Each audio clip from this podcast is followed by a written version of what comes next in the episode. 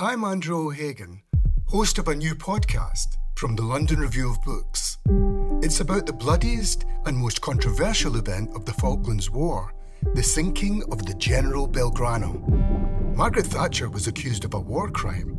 The truth would only emerge in the pages of a private diary. This is the Belgrano Diary. Listen wherever you get your podcasts. Twice, twice,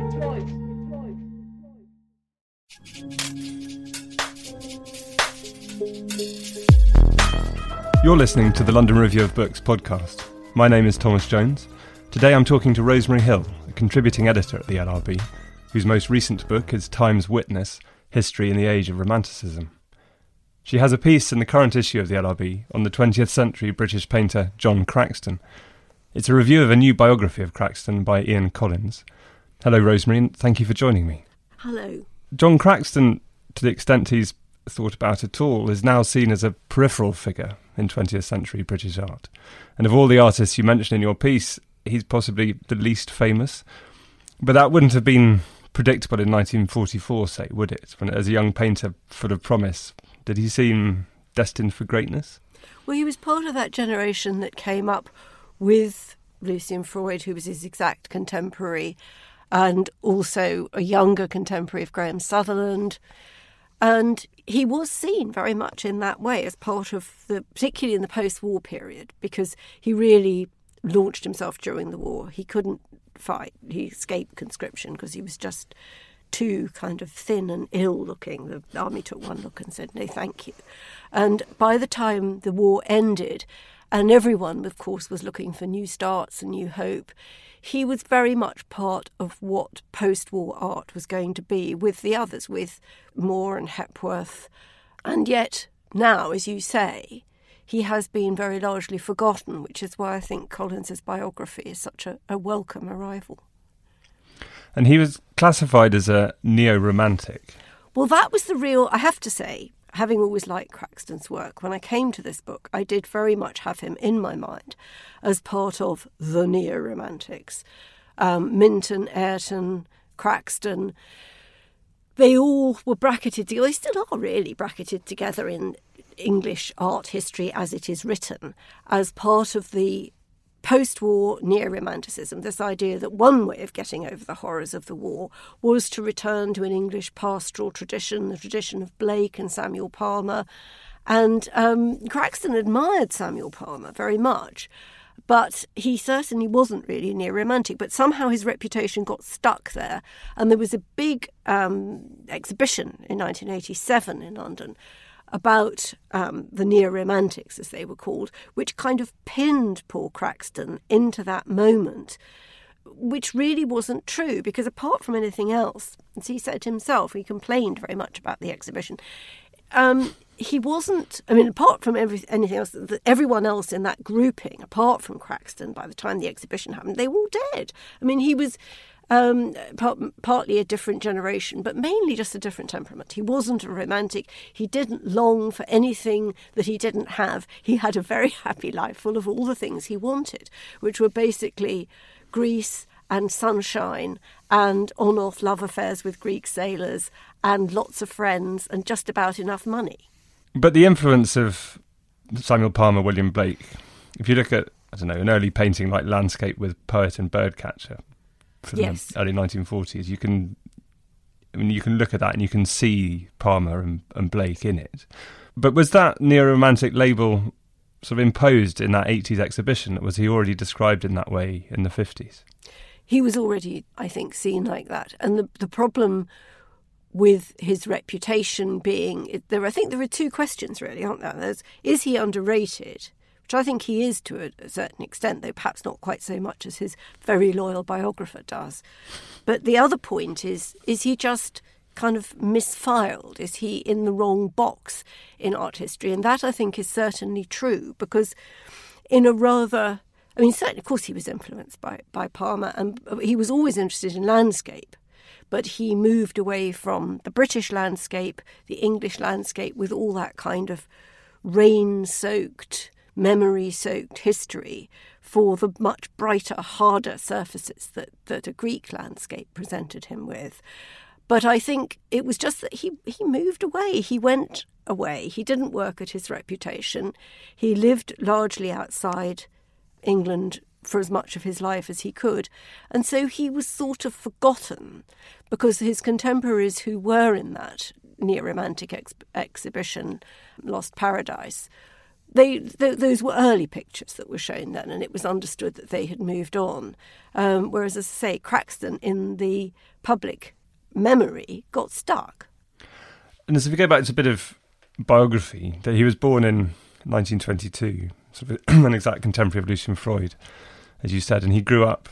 And I have to say that he was the son of Harold Craxton, whose name was familiar to me before John Craxton's with was as the editor of Beethoven's piano sonatas, but he was also he was a pianist and piano teacher, and and John was one of six children in this chaotic household in St John's Wood.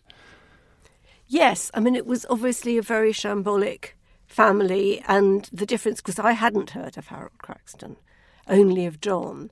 Um, and there in itself is a kind of lesson about how fame actually works.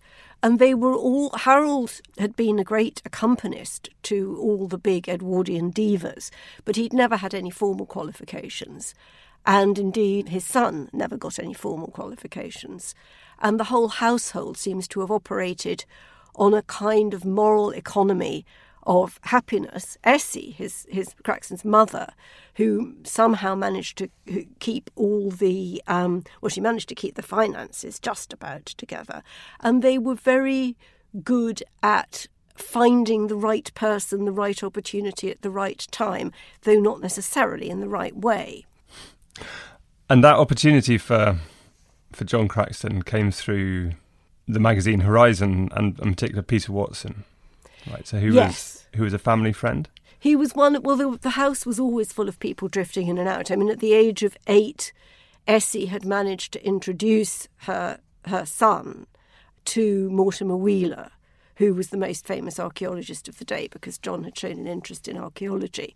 And later on, he met Peter Watson through somebody who was lodging in the house. And that was his big break, really, because it brought him out into the world. And Peter Watson was an amazingly kind, tolerant, wealthy supporter to a number of artists, and indeed to that whole, he was central to that whole Horizon group who had huge influence in framing the, the post war English cultural scene. Yes, that was Cyril Connolly and Stephen Spender and yes, yeah, that all of them. whole set, and also, but very much poets, artists, writers all in together. It wasn't a kind of narrowly literary or narrowly artistic world. And um, Craxton thrived on it. He was incredibly sociable. Everybody enjoyed his company. Everyone was pleased to see him. Um, and that did him no harm at all. And so his interest in, in Greece began before he ever went there, didn't it? Through the his interest in archaeology. And... Through the interest in archaeology, and he discovered um, the Pitt Rivers collection at Oxford, and he also he saw Cycladic art, and it somehow immediately spoke to him. And later on, he said that that one of the interesting things about Greek art, particularly mosaic, Byzantine art, was that it had discovered what the Cubists later thought that they had invented um, about how you could internalize perspective. And it, this was something, as he was, Craxton was hopeless at school. He was sent to all these progressive schools where he made no progress at all and was just endlessly expelled. But it was because he knew what he wanted to do. He wanted to paint. He wanted to go where these art forms were, which he discovered was Greece principally. And everything else just didn't make any impact on him. And he and he was a terrible speller as well. That he that's right. Well, People yeah. talk about his. yes, um, yes. His spelling of schizophrenic has to be seen to be believed. But no, his and his friends referred to his spelling as Anglo Craxton. But he had he was a great communicator, so the the spelling thing didn't matter. And he started painting scenes that he sort of claimed to be in Greece right before he ever went to Greece. That he Yes. there was scenes that he would take as it were. They were Welsh landscapes that he then called Greek fishermen and, and things Yes. Well, he had to improvise. I mean, it was very unlikely that he would have gone as a child to Greece, and he certainly didn't. Um, it would have been very difficult for the family to do that. Um, and then, of course, the war came. So it was impossible So he had to make it up. But then, you know, that's what artists do. But then, as soon as he could, I mean, he did go to Greece in what, in 1946. So pretty much as soon as he was able to after the war finished. Yes, and it wasn't. It was this was long before package holidays. There was a civil war going on, um, and he was absolutely physically fearless because it was dangerous um, to travel in Greece. But one of the things that protected him was that he spoke very, well, I say very good Greek, apparently very peculiar Greek, um, which he learned from the chauffeurs at the British Embassy. I mean, it was very typical of Craxton's combination of high bohemia and low bohemia, if you like, that he got to Greece because he met at a show opening, an exhibition opening in Zurich. He met the British ambassador's wife, and he's in, the wife of the British ambassador in Athens. And he said um, he wanted to go to Greece. And she said, well, she just remembered that she'd left a bomber that she'd borrowed. She wanted to go to London to get new curtains for the embassy. Anyway, she'd left this bomber in Milan. And if he wanted a lift back to Greece, um, he could come with. So he did.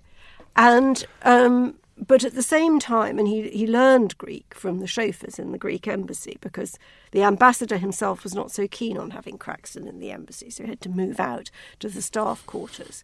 And because he spoke this very fluent, demotic Greek, he and was very charming. He often managed to get himself out of very difficult situations, which others didn't. Travelling in Greece during the Civil War was extremely dangerous, whoever you were.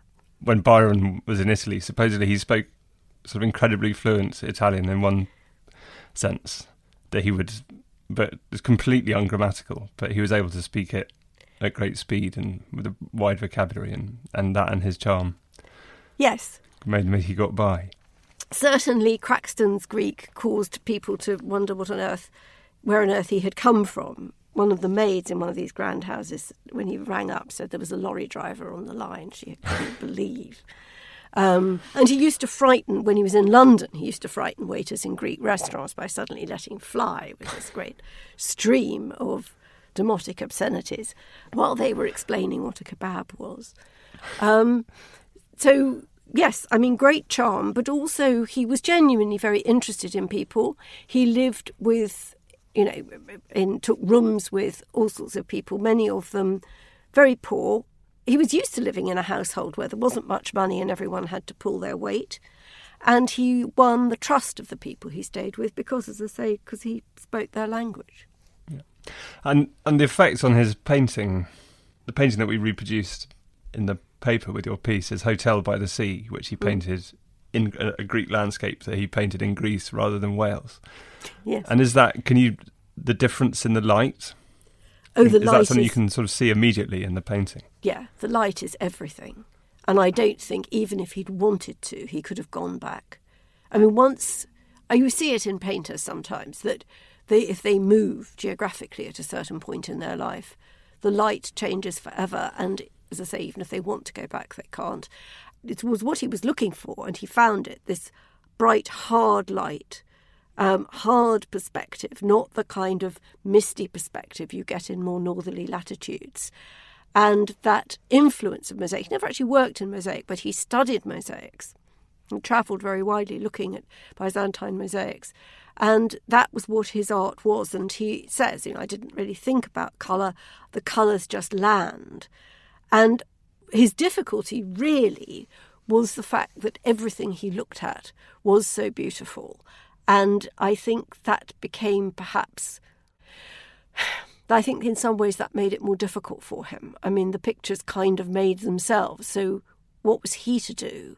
And I think that the sense, a lack of, slight lack of bite or kick or whatever you want to call it, that people began to see in his work after the 50s, the later 50s, when he was mostly in Greece, I think it's the terrible cliche that happiness writes white. And I think he was happy, it was beautiful, something went out of the art, but that lived in the life.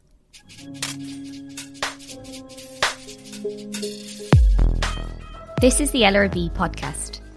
If you enjoy listening to it, you'll probably enjoy reading the London Review of Books. To subscribe from just £1 per issue, go to lrb.me forward slash listen. That's lrb.me forward slash listen. Or click on the link below. You write about Craxton's playfulness in his paintings, the way that he'd hide the date of a painting on a beer bottle or work his signature into the pattern on a cigarette packet. I mean, is that along with the sort of this lack of horror, as it were, compared to Yes, Francis I mean, Bacon or Lucian Freud contributes to that? Um, absolutely. I mean, he didn't. And that was another way in which he wasn't a romantic. He wasn't tortured. I mean, in fact, he had very great difficulties and sadnesses in his life from time to time. Um, he was very close to his sister Janet, and she died. There were. It wasn't that, that he lived a blissful, trouble-free life, but he didn't. His temperament was his default mode was happiness and cheerfulness, and he didn't believe in taking anything, including art, too seriously. And that, of course, was not fashionable, particularly not to a world that was looking at these very um, tortured images of Bacon and Freud. And there was little Johnny Craxton having having a ball on Crete. Um, it, it didn't it didn't cut the same amount of ice. And his his outsiderness, the fact that he was sort of happy on Crete rather than miserable in London, so geograph- physically, geographically at the margins, but also at the margins of 20th century British art, more Yes. metaphorically as well. And is that something that you find appealing about him? I was thinking that in Times Witness you write not about neo-romanticism, but about a number of antiquaries in the age of rom- romanticism in the early 19th century. Many of those people could be described as sort of outsider historians. So, do you find Craxton's outsiderness contributes to his appeal? Um, it does to me, and the fact his complete lack of pomposity, his lack of taking himself too seriously, and of course, one reason why he wasn't more famous was that he didn't. I mean, fame has a lot to do with wanting to be famous, and he didn't particularly. Was not was wasn't that bothered. So he didn't build his reputation in a way that he certain because he you know as we've discussed he he either knew or knew how to get to know practically anybody but he wasn't he wasn't ambitious in that sense and so he liked being where he was and stayed where he was happy rather than or for as long as he could um, rather than ploughing a sort of steeper furrow of reputation connections and um, fame. But he did continue to make famous friends, didn't he? Was like Patrick Leigh Fermor, for example. Did they meet in Crete or in Greece at any rate? Yes, they they met. It was. I mean, he he'd always known people who were famous. I mean, he had a great intimate friendship and for a while a love affair with Margot Fonteyn, because he was a man who absolutely loved women and female company, and sometimes, although he was mainly gay, that sort of extended into a into a love affair with sex for a while, and then he was dismayed by Margot Fonteyn's ill advised, as he saw it, marriage and her later unhappiness. But he was capable of these great, intense friendships. And but he wasn't really all that bothered by whether people were famous or weren't. He was more bothered about I mean, again, his life was very much a continuation by other means of that Craxton family home, where there were some very famous people, but there were a lot of people who weren't famous, who were just there because people liked them and they got on. And that, I think, was his guiding star rather than getting on. Yeah, and there's a, there's a photograph of him on, on a beach with, with Patrick Leigh Fermor, sort of, I don't know, mucking around as if they're having a really nice time. Oh well, there was a Um, lot of mucking around, and they were doing, they were dancing, doing a kind of parody of the um, the Zorba, the Greek dance. Um, yes, I mean they were very happy.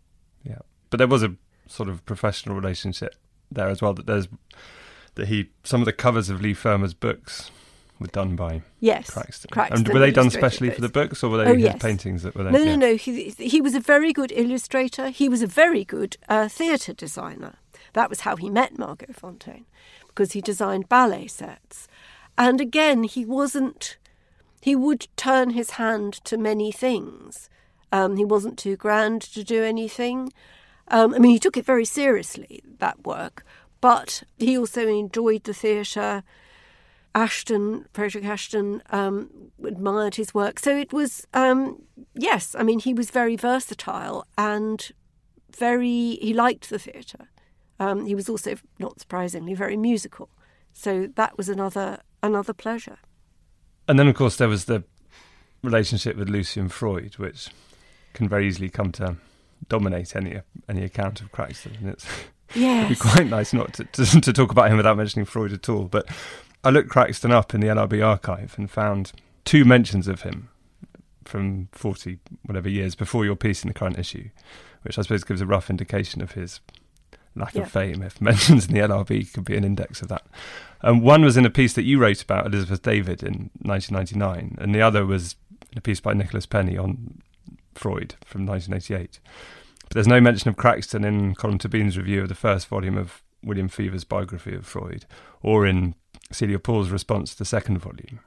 And is that an indicator of the extent to which Freud sort of pretended that he and Craxton hadn't been friends? They had been very close and they lived together, and then Freud sort of came to deny him completely almost. Yes, I mean, it's a great irony, and I think Ian Collins ha- handles this very well in his book because he doesn't let it dominate, but it was. Craxton's career is kind of bracketed by these two relationships with Freud. The one at the beginning during the war when they were both poor and starting out and, well, in their late teens and were very close, were very intimate, worked on the same pictures together sometimes, drew and painted each other a lot, made the neighbour's life absolute hell with a lot of drinking and shouting.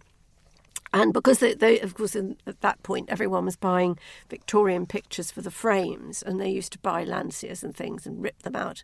And then there was this terrible crunching of broken glass, which um, was annoying for the people downstairs.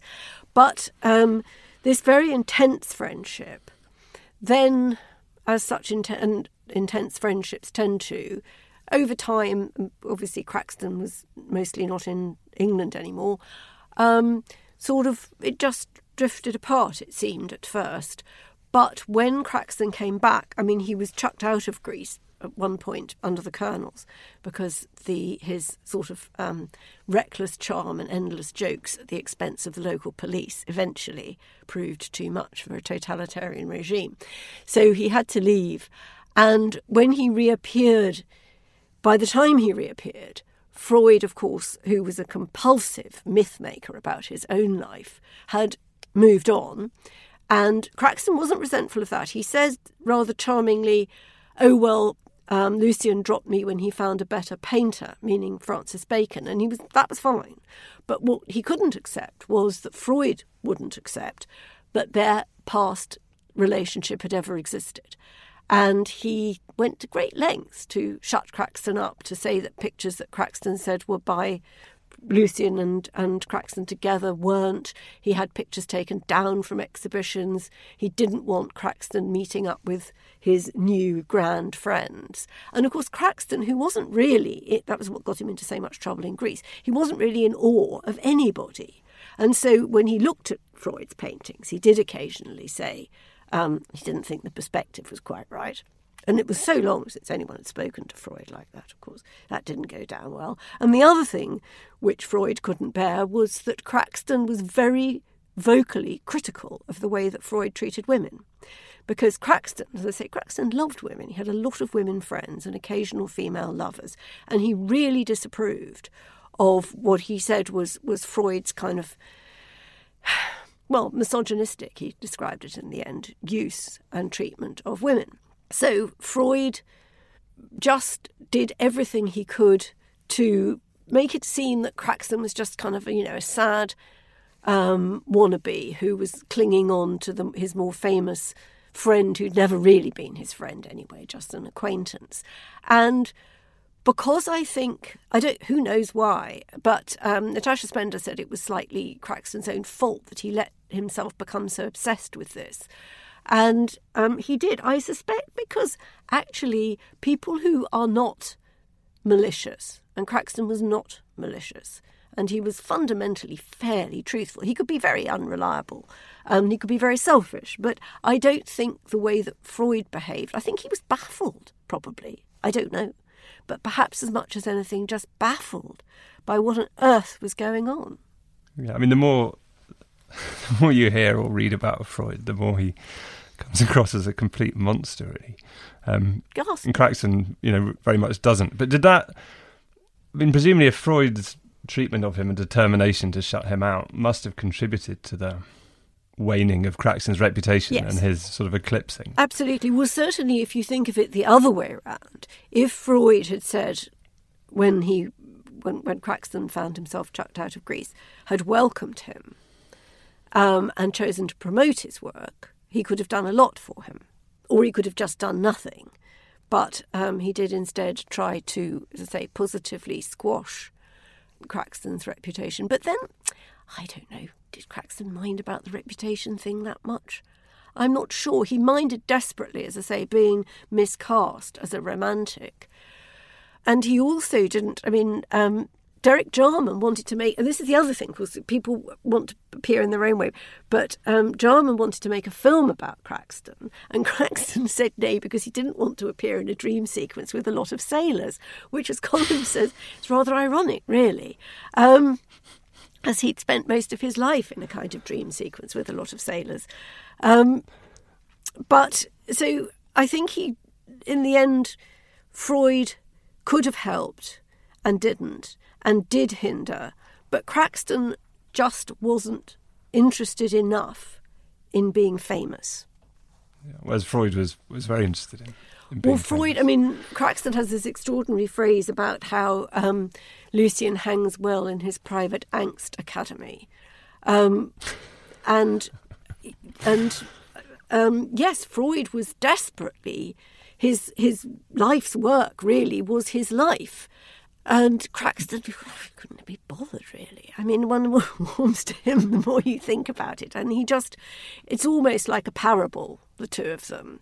And of course, Craxton's life, well written though it's been, I mean, it's a great argument as someone who's written a biography and a book with a lot of biographical portraits in it and has never wanted to deal with anyone who's even in living memory because it's such a nightmare.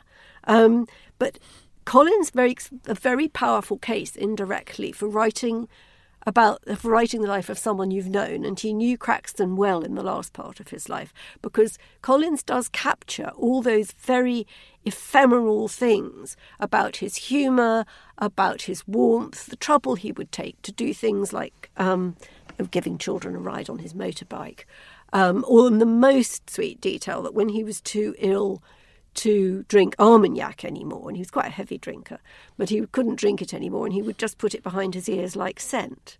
And that's just so engaging. And so I'm very glad that this uh, this life, the kind of butterfly life, has been caught um, so beautifully. But it did. I mean, Freud's rejection of him, and not in terms of what it did to his reputation as a painter necessarily, but simply, uh, presumably, personally, that this person they had been very close. They had been very good friends. At one point, they'd been closer to one another than to anyone else. And the total rejection did rankle, didn't it? It, it more than rankled, I think. It sort of became an obsession.